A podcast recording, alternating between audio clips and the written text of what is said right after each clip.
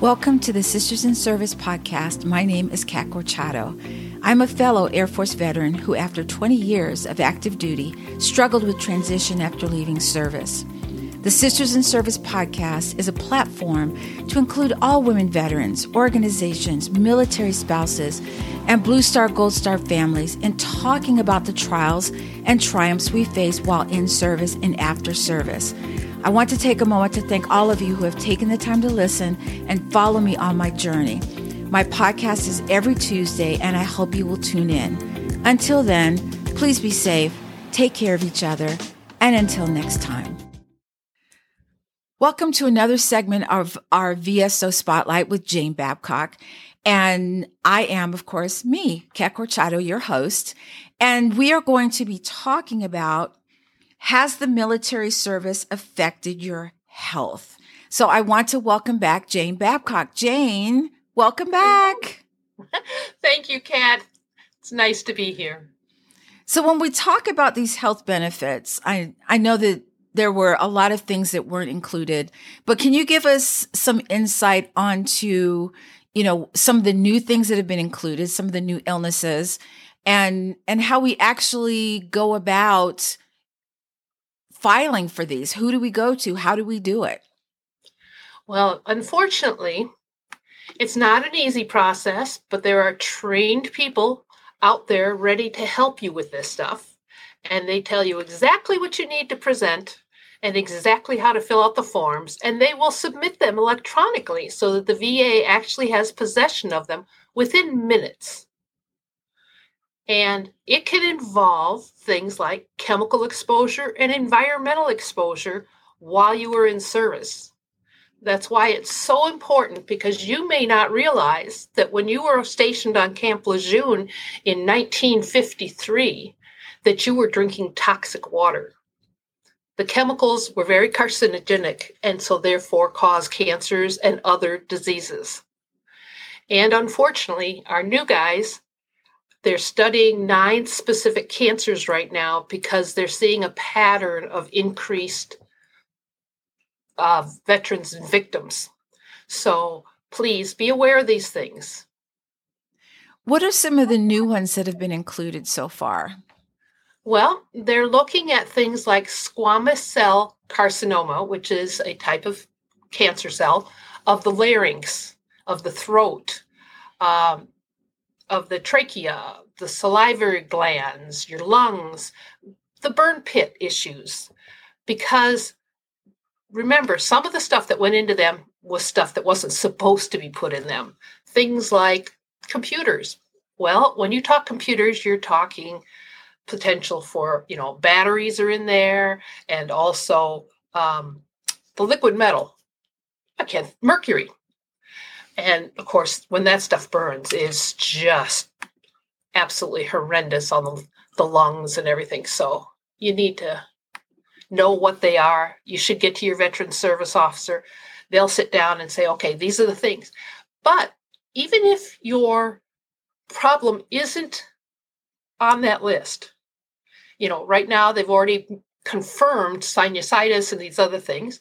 And that doesn't mean you never had sinus issues, but you started having them in service. It can mean you had mild sinus problems prior to service and then went on active duty, went overseas, and now you are on all sorts of medicines for your sinus issues. So you need to go and file those claims. And any other type of cancer or terminal illness you develop, you need to file it so that the VA can gather those statistics. Wow. So, what if you have someone like me? I've never been to the VA. Am I still allowed to get VA benefits? You definitely need to go to the VA.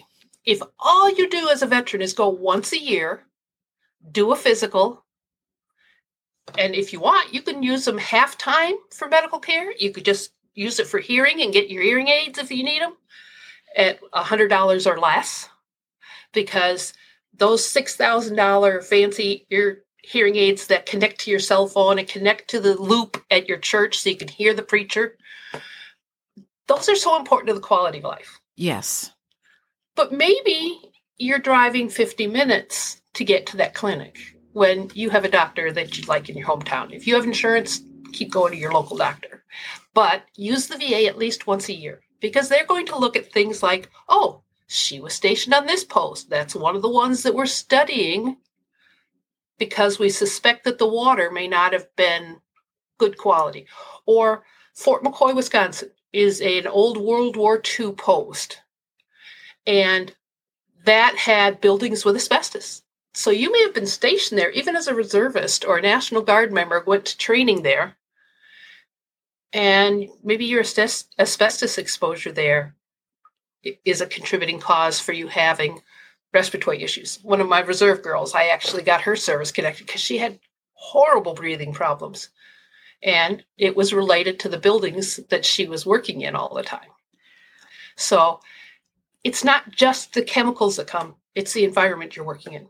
So they won't know that, and neither will you until you just go. You yep. They're going to say, Oh, she was at Fort McCoy. How is your breathing? Oh, you're having breathing problems, or you're getting pneumonia a lot, or other breathing issues. Let's look at that further. Oh, now we've got the statistics showing that one in every 10 people that were stationed there have this particular breathing issue as opposed to the civilian population of the same age, where it's one in every 40. Uh, maybe there's a relationship here. Yeah. My dad passed away about six years ago, and he had something called cardiac amyloidosis. We had no idea where it came from. But I noticed an article from the VA that said that they were, that was part of the, you know, if they served in Vietnam, that those were one of the things that they were looking at, which blew me away because we, we kept thinking, where did this come from? We have no, you know, I was looking back in our family tree. I was like, who's got this? like, and they said that if you served in Vietnam, that it could be, who knows from, from what that they were using over there. But I wanted to ask a question. I've been reading a lot and hearing on the news quite a bit about bases that now have you know water issues. And not just water issues but it you know the the water's toxic. And how does that pertain to you know if you're living on base and your family members become sick how does how does that how does all this pertain to the family? Well, unfortunately, Camp Lejeune right now is the only one that's on the list that has health care benefits for the family. So if a spouse was there, children were there, they were conceived there, born there, then there are unfortunately particular diseases on their presumptive list. And yes, they have an established list so far. I believe it's eight conditions, but there's things that are going to be added. They just have to do the research to prove it. So that's why it's so important that if you have a major health issue, especially cancers or other neurological things like Parkinson's and whatnot, that you file, even though you expect to be denied at first because it's not on the list, but it provides the information to the VA and later on, if, the, if that condition is put on the list, then you're all set. And your spouse, if you may have passed away and your spouse is now entitled to those benefits. Mm, so never thought about it's that. important to do. There is family ones, but it's only healthcare. But odds are the veteran also suffers, and they, that presents things like dependent indemnity compensation or DIC. So please know your veteran service officer. Go down every five years or so and say, is there anything new? What's the fact sheets on this base? Are they studying any bases that you were on? But always provide the information to the VA. And that's why being part of the VA's healthcare can be important too. Because they look at it and they go, wow, look, look at all these guys at Taji that are having this cancer. Here's a question for you. I can't imagine this happening, but I'm sure that, let's say, a family member gets out of the military and for whatever reason, they don't get their records or there was a fire and their the records they had you know maybe they were i've got paper copies of all of mine because they didn't do them on that's the only way i have them so how do you get those records back, or can you? In some cases, yes, they can recover a lot of information, not necessarily your direct personal file, but like the Navy guys, if you're on board a ship and you fall down and crack your head and end up with five stitches across your forehead, guess what? That is most likely in the daily ship log. Anytime there's an incident of that nature, it goes in the thing. There's also unit records, charge of quarter records, things like that that they can find. Also, your personal statement, along with others that you served with, can serve as a medical record. You're on a convoy going from one place to the other, you jump off the back of the deuce, you hyperextend your knee or something, and you finish the convoy, you're at the other base, you put ice on it, you're eating ibuprofen like crazy, and two days later you go back to your home base, but you may not have seen a medical personnel, or you just saw uh, the unit medic and he didn't actually make a record of it. But the other people there on the unit or on the convoy can serve as witnesses to the yeah the accident basically. And that becomes evidence that the va then has to be able to contradict. Oh you said you were in in afghanistan during this time and we have proof that you weren't. Well that's that's pretty obvious. But and it, you don't have to be able to say on april 17th at 9:15 in the morning. Right. You have to be able to say while overseas approximately april before or after easter and that's close enough especially when the other guy's statement says the same pretty much the same thing so the best place to start is probably just go to your va talk to your vso tell them what happened with your records and see if they can start to piece them together.